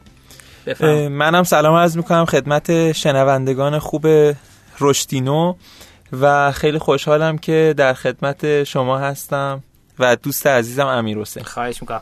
ارزم به خدمتتون که یه اتفاق بامزه افتاد. اونم این که ما اولین بار همدیگه رو توی شتاب دهنده اکسل دیدیم. میشون فکر کنم شما کامیتی بیلدره. بله. شتاب دهنده اکسل بودی. بعد گذشت گذشت. مهر 98 یه استارتاپ ویکندی رفته بودیم. محمد خسته و نالون رفت تو اتاق بخوابه. ما با بچه های دیگه تو پذیرایی. نشسته صحبت می‌کردیم. پنبه اکوسیستم و در از حلاجی داشتیم می‌کردیم که چجوری اینا که محمد تا صبح ناله می‌زد از صدای. چون من فرداشم کارگاه داشتم و آره. خوابالو رفتم سر کارگاه و دیگه بچه هم همه صداشون در اومد کارگاه آموزش زبانه آره دیگه ما چون سعی می‌کنیم مباحث رو یه ذره به زبان انگلیسی بگیم که با مفاهیم دوستان. آشنا بشن واژه ها رو بتونن تشخیص بدن. دیگه حالا نه واقعا کارگاه محمد عالیه. یعنی قشنگ آدم با حجم زیادی از دانش رو به رو میشه و می‌تونه درس بره و روش مطالعه کنه. خب یکم تعریف کنه گذاشته چی کار کردن که نمیشه من خب از سال 93 بود که وارد اکوسیستم شدم یه استارت البته قبلش 92 استارت اولیه رو زدیم یه استارتاپی تحت عنوان فانتزیما رو انداختیم یه ای کامرس بود دیگه به واسطه قبولی تو مقطع ارشد فانتزیما یه سایتی بود یه فروشگاه اینترنتی بود که محصولات مرتبط با دنیای فانتزی رو داشت. یعنی مثلا آره مثلا حلقه ارباب القا رو میفروختیم لب... شنل هری پاتر رو. کارا هم می‌کرد؟ نه دیگه فقط تنها چیزی کارایی نداشت غیب نمی‌کرد کسی رو. شنل هری پاتر رو نمی‌دونم کلاه بتمن و سپر کاپیتان آمریکا و اینا رو همه رو میفروختیم و خیلی هم فروش... فروشگاه خیلی خوبی بود. حتی از فروشگاه معروفی مثل دیجیکالا ما مشتری داشتیم و بچهای سراوا از ما خرید کرده بودن. مشت... دامنه مشتریامون حتی به خود فروشگاه اینترنتی هم رسیده بود. ولی خب یه قشر خیلی خاصی رو ترک کرده بودیم که حتما باید بهش برسیم. یعنی خیلی نیومده بودیم کاستومر سگمنتمون رو بزرگ بگیریم. فقط یه بخشی که افراد گیک و نرد و اینا که خیلی فیلم باز بودن خوره های فیلم و سریال رو گرفته بودیم و اون موقع به اسم خودمون کارآفرینی سریالی بودیم. چون میشستیم سریال می‌دیدیم و بر اساس اون محتوا و محصول تولید می‌کردیم. مثلا Game of Thrones رو می‌دیدیم و اثرش کلی محصول اضافه می‌کردیم. کارآفرین سریالی معنای واقعیش اینه که کارآفرینی که یک کسب و کار رو دست راه میندازه بعد میفروشه دوباره میره کسب و کار دیگه راه میندازه. این کارآفرین سریالی بچه می‌رفتن سریال می‌دیدن. سریال میدن ما کارآفرین سریالیمون سریال ببین بودیم. یعنی مثلا Game of Thrones و Sherlock و نمی‌دونم Vikings رو می‌دیدیم و بعدش یه سری محصولات می‌رفتین تولید می‌کردین یا میخریدین یه بخشش تولید بود مثل مثلا تیشرت و لباس و دیگه یه سری پروداکت هایی که مثلا طرحهایی که می‌خورد رو ماگ و اینا و یه بخشش هم وارداتی بود. چی شد؟ بستین؟ نه بستیم هنوزم داره کار, کار می‌کنه. من اکسید کردم به خاطر همون داستان دانشگاه. دانشگاه و, و بعدش هم حالا ورود, ورود به دنیای شتاب دهنده ها خب بگو یه داستانی که واقعا وجود داره این که تز دکترات کارآفرینی نهادیه. بله, بله. این چی هست اصلا؟ به درد کی می‌خوره؟ کجا اصلا؟ چرا واقعا؟ ببین تو حالا مباحث علمی تر کسی که زیر ساخت رو ایجاد می‌کنه برای رشد و حالا ایجاد و رشد کسب و کارهای استارتاپی و کسب و کارهای مختلف رو بهش میگن کارآفرین نهادی. یعنی هم خود دولت و یعنی هم یه نهادی که کارآفرینی ایجاد می‌کنه. یک نهاد نیست. یه... یک سری نهاد یک سری نهادن. یک مدل کلی داره. تقریبا هفت تا نهادن که با هم این اکوسیستم استارتاپی رو شکل میدن. یعنی اون نهادهایی که اکوسیستم رو شکل میدن. کدوم اگر ما اگر ما خود گذاشتم حرف بزنیم اگر ما افراد و حالا خود استارتاپ ها رو بذاریم کنار به عنوان رکن اصلی ایجاد زیست بوم کارآفرینی یه هفت نهاد هم داریم. مثل نهادهای آموزشی، نهادهای پژوهشی، نهادهای دولتی، نهادهای پشتیبان، خود کامیونیتی شرکت ها و نهادهای سرمایه گذاری این هفته فکر کنم هفته بود دیگه نمی‌دونم. آره. چیز رو جا انداختم اینا. این هفته با هم اون نهادهایی هستن که زیر ساخت کسب و کارها رو ایجاد می‌کنن. خب هم دول بدنه دولتی تو همه کشورها از جمله خود ایران هم خیلی دارن تلاش می‌کنن که اون بسترهای ایجاد کسب و کار رو ایجاد کنن خودشون. مثل حالا معاونت علمی ریاست جمهوری صندوق نوآوری شکوفایی اینها نهادهای دولتی هستن که تو این مدل کارآفرینی نهادی میان. به نظرت کارشون درست انجام دادن؟ واقعیت رو بخوام بگم واقعا در حد توان خودشون فکر کنم تو بخشای مختلف دولت یکی از پرفعالیت ترین بخش خود معاونت علمیه یعنی از بقیه داره بهتر عمل از بقیه داره بهتر عمل می‌کنه و واقعا هم با اینکه حالا اوایل یه ذره بریز و به پاش زیاد بود یه ذره هزینه هاشون زیاد بود ولی الان دارن خیلی آره مدیریت شده دارن واقعا نقش حمایتی خودشون رو حالا با توجه به شرایط اقتصادی که داریم در حد توان خودشون دارن عمل می‌کنن. اینجوری بگم بهتره. دیگه چوب لای چرخ خیلی از کسب و کارا نمی‌ذارن برخلاف سایر ارگان ها خیلی سعی می‌کنن که راه بیان و فضا رو بازتر کنن برای کسب و کارها. از طرف حالا یه سری نهادهای دیگه هم داریم. حالا نهادهای دانشگاهی هم که مثل حالا نهادهای آموزشی پژوهشی حساب میشن. بخش مهمی از این نهادها میشن نهادهای سرمایه گذاری یا funding institution ها اینها خب یه مؤلفه خیلی کلی دارن و یه سری تعاریف خاص هر کدومشون به صورت جداگونه دارن کار می‌کنن. ولی خب معروف ترینشون همون incubator ها یا مراکز رشد شتاب دهنده های accelerator ها angel investor ها یا angel group ها یا که ترجمه شده به سرمایه گذاران نیک‌اندیش همون فرشتگان که شده حالا نیک‌اندیش به نظر ملموس تر میاد تا فرشته سر و شکل فرشته غیر قابل تصور. و VC ها و venture capital ها در کنارش بانک ها هستن که خب همیشه توصیه می‌کنیم سمتشون نری چون قرض و وام میدن که دوباره باید برگرد. ولی, ولی بقیه بانک ها هستن سرمایه گذاری می‌کنن که اونا مدل استارتاپی هم سرمایه گذاری می‌کنن بعد سرمایه تو ایران نیستن. تو, ای... تو ایران نیستن. آره تو ایران بیشتر همون جنس وام و قرض میدن که نابود می‌کنن نابود آره و یه, یه دفعه یادم یه توییتی هم من زدم. یه بانکی که حالا اسنی بریم یه مدل خیلی عجیب غریبی داشت که با یه میزان سرمایه کلا بدون هیچ ارزش گذاری میگو 51 درصد سهامت برای من باشه و اونم به صورت وام. یعنی منظورش اینه که وام میدن 51 درصد می‌گیرن. عدد سم در از ارزش گذاری هم یکیه واسه همه. ارزش گذاری اصلا یه چیز عجیب غریبی بود. بانک انصار بوده نه نه. بانک. حالا آینده بود. حالا وارد بانک بانک مسکن بود. خیلی سر صدا کرد و خیلی هم زود ورش داشت. یعنی اینقدر توی توییتر فضای توییتر اسمش خب بگو اگه بانک پارسیان بود. خب آفرین. که خیلی هم سر صدا کرد و یه مدل خیلی عجیب غریبی برای سرمایه البته قضیه واسه دو سه سال پیش بود و اونم خودشون متوجه, متوجه شدن, شدن که یه SoftBank داریم. اون واقعا بانک یکی از بزرگترین سرمایه‌گذارهای دنیاست دیگه که آره. مثلا نقش VC یک معمولا بانک ها میان یک بازوی venture capital هم به خودشون اضافه می‌کنن که بازوی سرمایه‌گذاری خطرپذیره.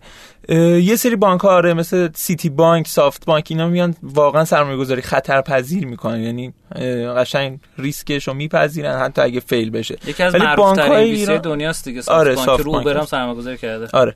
ولی بانک های ایران هنوز اون بحث سرمایه گذاری خطرپذیریش براشون خیلی جا نیافتاده مثلا سرمایه گذار باشن تا خطرپذیر. کنم یکم ترجمهش هم خوب نبوده. خطرپذیر؟ حالا درسته آره اینم باز تو ترجمه. هیجان انگیز کنم. معروفه الان باز اونم تو ترجمه هاشون به نظرم سرمایه‌گذاری جسورانه جسورانه, جسورانه هم جا افت داره جا میفته یعنی آره چون اوایل تو اکوسیستم سرمایه‌گذاری خطرپذیر بود و همه خود واژه خطرپذیر خودش ترسناک بود به اندازه آره. کافی. غیر از ماهیت سرمایه گذاری منم که سرمایه گذاری نیستم میترسم. چه برسه به اون؟ آره هر دو طرف میترسیدن. یعنی خود استارتاپ نکنه که یه چیزی بشه. بلا سرمون بیاره. ولی الان شدن سرمایه گذاری جسور یا سرمایه گذاری جسورانه. که اینا هم دارن خب بالاخره تو این شرایط اقتصادی که هممون هم می‌دونیم دارن کارشون رو انجام میدن. حالا یه سری کم و بیش استارتاپ دارن fund شون رو می‌گیرن یکم شل کردن ولی خب بالاخره آره یک کم آره یک چند وقتی سرعتش کم شده. از اون سمت سرعت رشد شکلگیری شتاب دهنده خیلی زیاد شده. حالا یه بخشش به خاطر همین بحث خود معاونته و یه بخشش هم واقعا یه سری نهادها تازه دارن بازی رو می‌شناسن. یه سری شرکت ها یه سری سازمان هایی که دور بودن تو این چند سال اخیر. احساس می‌کنم توی از سال اوایل سال 98 خیلی دارن وارد حوزه استارتاپی میشن و سعی می‌کنن نهاد ایجاد کنن. فکر برای من 7 تا پیشنهاد مشاوره شده تو حوزه هم راه اندازی شتاب دهنده هم راه اندازی startup studio. چون فکر کنم تز مراکز تز ارشدت این بود business model شتاب دهنده. آره من... خیلی چیز جذابی هم هست. یکم در مورد اینم توضیح بده واقعا آیا سودده هستن یا نه؟ من آره من تو مقطع ارشد رفتم تو حوزه شتاب دهنده کار کردم. فکر کنم جزء اولین پایان نامه هایی بود که تو این حوزه کار شد.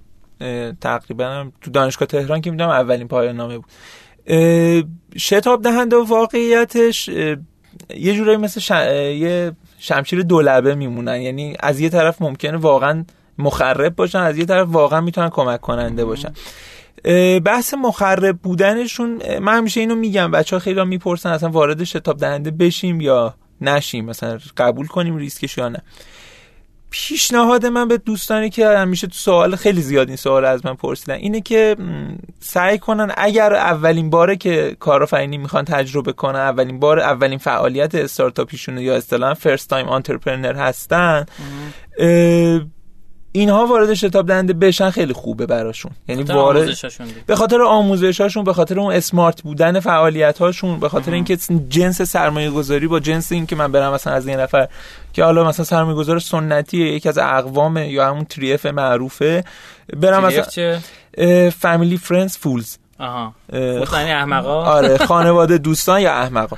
به جای اینکه برم از این three F ها بگم چون این احمقا واقعا هم خودشون رو بیچاره می‌کنن هم استارتاپ ها رو و واقعا الان چک برگشتی انقدر زیاد شده توی اکوسیستم هم فراری هم. به جای smart money میگیم مثلا dumb money fool آره money fool money اینها به جای اینکه وارد بحث این باشن یا سعی کنن خودشون bootstrap ی کار کنن به نظرم پیشنهاد شتاب دهنده پیشنهاد جذابیه که یه بخشی از سرمایه گذاری رو روشون انجام میدن حالا 5 میلیون. یه درصدی از سهام می‌گیرن ولی اصلا مهمتر اون آورده مالیه نیست که از سمت شتاب دهنده دانش و mentoring هم دانش و mentoring و از اون مهمتر اون network ی که ایجاد میشه. یعنی با کلی سرمایه گذار دیگه با کلی افرادی که تاثیر گذارن می‌تونن آشناشن ارتباط بگن در حالت عادی واقعا سخته. ببین یه سوال. خیلی از کسب و کارا که پول تو دستشون زیاده و این اسم استارتاپ شنیدن و علاقه مندن بیان میگن یه جایی می‌زنن اسمش هم می‌ذارن شتاب دهنده. بهتر نیستش که یه نهادی مثلا حالا شاید حتی غیر دولتی بیاد این شتاب دهنده ها رو ranking کنه. یعنی بیاد بگه آقا مثلا آقا دوره آموزشی داری چند ساعت؟ به اساس این ساعت اگر یه حدی کمتر بود مثلا انقدر امتیاز اگه بیشتر بود انقدر امتیاز. بعد از نوع جنس سرمایه گذاری میزان سختی ورود به exit استارتاپ ها و اینا یه چون همه جای دنیا ranking داریم. آره. یعنی مثلا بهترین شتاب دهنده دنیا الان مشخصه. مثلا Y Combinator مثلا چند سال بهترین شتاب دهنده بله شتاب دهنده. والا این پروژه رو من اتفاقا مطرح کردم با خود معاونت یه پروژه تو آمریکا هست حالا چون اشاره کردی بهش میگم. تحت پروژه SARP. SARP seed accelerator ranking project seed accelerators ranking project که پروژه رده‌بندی شتاب دهنده شتاب دهنده آره سرمایه‌گذار شتاب دهنده بذریه یا seed accelerator که هر ساله میاد track می‌کنه. شتاب دهنده آمریکا رو که هر سال هم Y Combinator اول میشه. واقعا خوب آقا اولی شده البته الان سه تا ranking شون شده platinum plus platinum gold silver bronze. که platinum plus امسال rank آخری که دیدم Y Combinator Techstars نه ببخشید Y Combinator AngelPad و StartX سه تا شتاب دنده تک سال پیش دوم شد. آره آره. شتاب دنده های top rank آمریکان. تو ایران هم واقعا اگه این اتفاق بیفته اتفاق خوبیه. ولی داستان اینه که یه سری شتاب دهنده ها اکوسیستم تهران خب خیلی جلوتر بوده و از همه زودتر شروع کرده. به نظر من فعلا یکم زوده این بحث رنکینگ پراجکت رو تو ایران. هم تعدادشون کمه و همین که مثلا نمیشه قیاس شتاب دهنده های تهرانی و غیر تهرانی کرد چون خب اختلاف خیلی زیاده. تو کل ایران بررسی کنیم و بعد بیایم استانی بررسی کنیم. استانی آره اگه استانی بررسی این پروژه در کل اتفاق خوبی می‌تونه بیفته اگه این پروژه انجام بشه و بعد الان خب معاونت داره یه سری حمایت های مالی از شتاب دهنده انجام میده. بر اساس همین کیفیت کارشون انجام من پیشنهادی که به خود معاونتم دادم به مرکز شتاب دهی نوآوری این بود که بر اساس همین خروجی هاشون و بر اساس حالا location جغرافیایی مثلا بیان ایران رو منطقه بندی کنن بر اساس مناطق مختلف location تیمایی که ورودی داشتن تیمای خروجی موفقشون بر اساس این بیان حمایت مالی کنن. نه اینکه از اول مثلا بگن یکی یه میلیارد به همتون میدیم و این باعث شه که یه موج کاذبی از راه اندازی آره راه اندازی مرکز شتاب دهنده تو شهرهای مختلف پیش بیاد. من نمیگم از همه شهرها پیشنهاد داشت. ترد پارتی باشه بهتر نیست؟ یعنی مثلا یه ارگان ثانویه‌ای بیاد این کارو بکنه و بعد بابت مثلا خود خودش خودجوش. بر اساس این کاری که انجام میده بعد از اون ور بیاد مثلا بابت ارزیابی از شتاب دهنده ها یه هزینه حالا از شتاب دهنده ها بگیره. این هم پیشنهاد بدی نیست ولی خب خود شتاب دهنده ها خیلی زیر بار این نرن. نه یعنی اگر سال اول دوم سومش رایگان باشه بس اصلا خود اینکه دیتا دادن به این مجموعه ها یه ذره خود شتاب دهنده ها محافظه کارن. حتی نسبت به معاونت هم اونایی که ثبت شدن و اونایی که ثبت نشدن یه ذره نسبت به دیتا دادن به معاونت هم حتی گارد دارن که حالا بحثشون حالا ترک نشه. خیلی دقیق. یا دیتاشون دست رقبا نیفته. یه ذره هنوز اون بحث محافظه کاری و ما توی شتاب دندات داریم.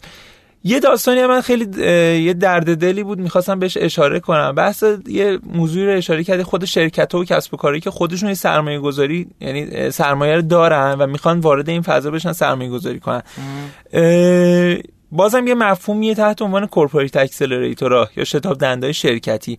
خیلی از شرکت ها وارد این داستان میشن به عنوان بازوی نوآوری business خودشون که یا هم یا می‌خوان پورتفولیوشون رو توسعه بدن یا اینکه اصلا نگاهشون به اینه که بخوان اصلا حالا در قالب مسئولیت اجتماعی یا در قالب حالا باز کردن یه بازار جدید وارد بحث شتاب دهنده شرکتی میشن. واقعیت من با چند تا از اینا کار کردم با چند تا از این شتاب دهنده شرکتی. یه نقطه ضعف خیلی بزرگ دارن اگر شرکتی من حالا اگه کسی شنونده هست و این تو ذهنش هست توصیه می‌کنم برای اینکه فیل نشه داستان. اگه شرکتی می‌خواد وارد بحث شتاب دهنده شرکتی بشه یعنی خودش می‌خواد یه شتاب دهنده راه اندازی کنه بهتر افرادی که وارد اون تیم مدیریتی و تیم اجرایی شتاب دهنده می‌کنه خارج از شرکت باشن.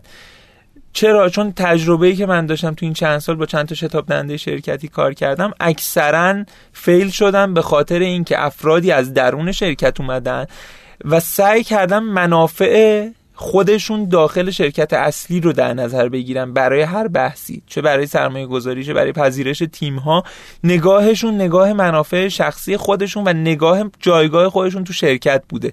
چون شتاب دنده خب یه بحث ریسکیه دیگه مثل بقیه کسب و کارا. کسب و کارای این حوزه مثل ویسی یه ذره جنس خطرپذیری و جسور بودنه رو داره. خیلی از ترس این که خب اگه من اینجا ضرر کنم از شرکت اصلی هم اخراج میشم. اگه اینجا مثلا نتونم پورتفولیو خوبی رو ایجاد کنم ممکنه جایگاهمو تو شرکت اصلی هم از دست بدم. با این دیدگاه وارد میشن. یه پولی رو از شرکت اصلی می‌گیرن و به شدت یا محافظه کارن یا سعی می‌کنن نظرات شخصی خودشون رو بحث شتابدهی اعمال کنن. و این خودش باعث شکست شتاب دهنده میشه. یعنی جنس داستان رو خیلی هاشون نمی‌شناسن اون بحث خطرپذیریه رو نمی‌شناسن. اپریشنال خود شتاب دهنده داستان این که صرفا ما یه مرکزی را ایجاد کنیم یه دکوراسیون رنگی خیلی خوش رنگ و لعاب بزنیم و اسمشو بذاریم شتاب دهنده. خب بگیم ما یکی 50 تومن هم پول میدیم و تیم میاد میشینه کارشو می‌کنه و میره. این صرفا نمیشه یک شتاب دهنده. شتاب دهنده پروگرامی داره که هر روز باید ترک بشن تیم ها خود اصلا اینکه چه کارگاه هایی براشون برگزار بشه اون بحث سرمایه گذاریشون به چه شکل باشه. و از همه مهمتر اتفاقی که آخر هر برنامه شتاب دهی تحت عنوان دموده رخ میده.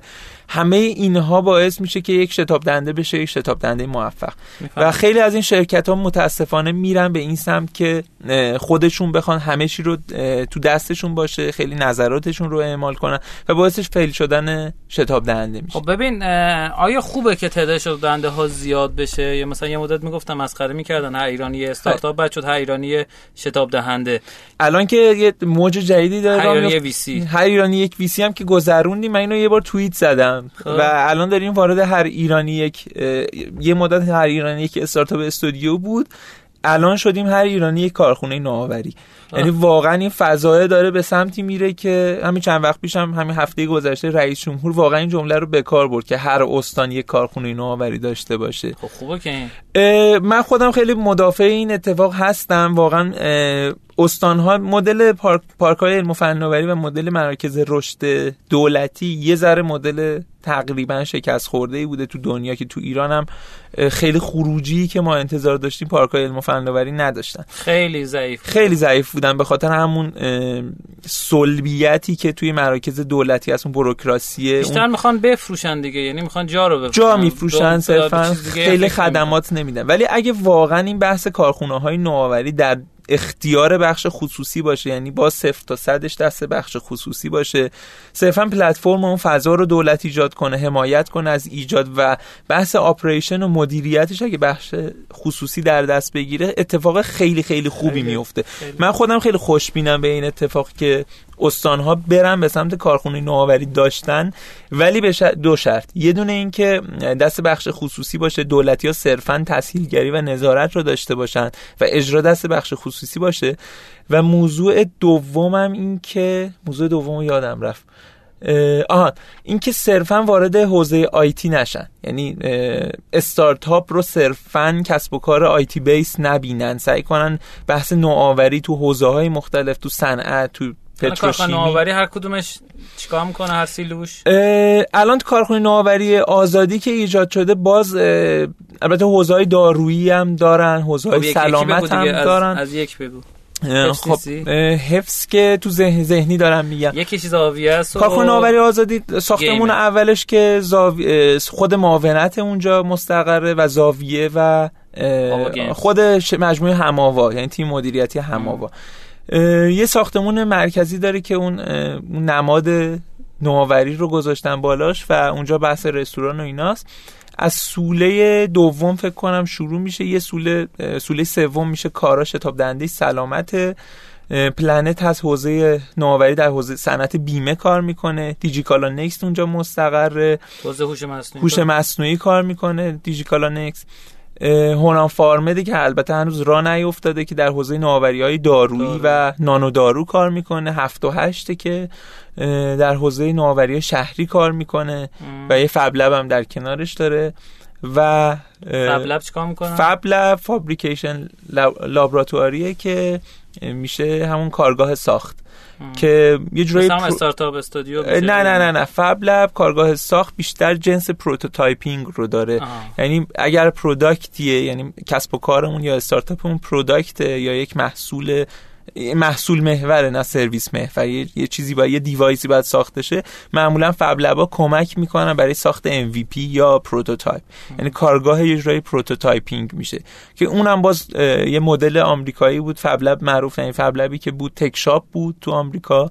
که البته fail شد ولی خب خیلی سر و صدا کرد ایجادش و اونم باز یه موج آفرینی کرد تو کشورهای مختلف. یکی هم تو حوزه معماری هست. همون هفت و هشته آه، که تو حوزه معماری شهرسازیه و نوآوری شهری و در نهایت هم که روز اول هست که برای علی باباه روز اول. روز اول برای علی باباه امیدوارم جان انداخته باشم مجموعی رو. دیگه نه تاست دیگه نه تا بیشتر. آره. بعضیشون دوتایی آخه. مثلا آه. هفت و هشت با همن نه و ده با همن خب خیلی عالی. پنج و شیش هم. دست شما در نکنه. مرسی که دعوت. ما رو قبول کردین. تشریف آوردین. ممنون از شما شنوندگان عزیز و گرامی که تا این قسمت از برنامه با ما همراه و هم صدا بود هم گوش بودین در است یک واژه جدیدیه که ما خلقه. اه، پیشنهاد می‌کنم که ما رو در شبکه اجتماعی دنبال بکنید. اگر علاقه مند هستین برامون حتما کامنت بذارین. اگر از مهمونای این قسمت از برنامه خوشتون اومد که بازم دوباره دعوتشون کنیم. قسمتی که شنیدید قسمت 46 م یا همون فصل سوم قسمت 19 همه امیدوارم که از این قسمت خوشتون اومده باشه. در مورد اینکه مدل برنامه رو عوض کردیم حتما بهمون نظر بدهید و اینکه از کمپین بازی رشدینا هم حمایت بکنید که تازه اجرا شده و تازه شروع به کار کرده. و همچنین برامون دیگه بازم گفتم کامنت بذارین. کامنت خیلی مهمه. کامنت به ما انرژی میده. مرسی که کامنت می‌ذارین الان. واقعا خیلی خوب. یعنی تقریبا هر یه روز دو روز در یه کامنت جدید ما داریم از دوستانی که گوش میدن. و مرسی از بچه شنوتو. آقای محمد نازمی عزیز آقای الیاس گرجی عزیز که زحمت کارا می‌کشه. آقای امیرحسین مددی مدیر مجموعه. متشکر از همه که کمک می‌کنن رادیو رشتینو رادیو رشتینو بشه. متشکر از شما هم که دارین گوش میدین و مهمترین کار رو دارین انجام میدین. امیدوارم که به همه دوستانی که حتی فکر می‌کنید به دردشون نمی‌خوره هم رادیو رو معرفی بکنید. متشکر از شما خدافزی خدافظ خدافظ صحبت متشکر. سلامت باشید ممنون. خداحافظ. خدا. پر رشد و پرروزی باشید. بای بای.